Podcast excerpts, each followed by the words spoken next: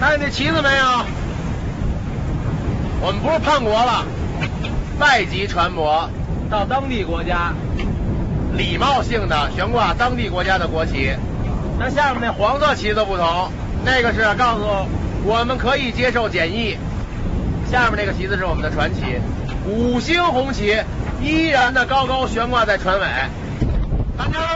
五星红旗还在那飘着呢，我们的阵地还在从表面上看，这次旅行应该是很浪漫、很美丽。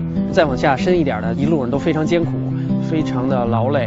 最深的概念，精神层面上，每个人都有一个不同程度的升华，能往自己内心深处再扎得深一点，去理解生活或者理解这个世界。